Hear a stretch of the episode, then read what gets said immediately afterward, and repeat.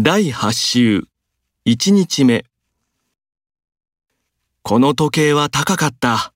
それなのにすぐに壊れた。一生懸命勉強している。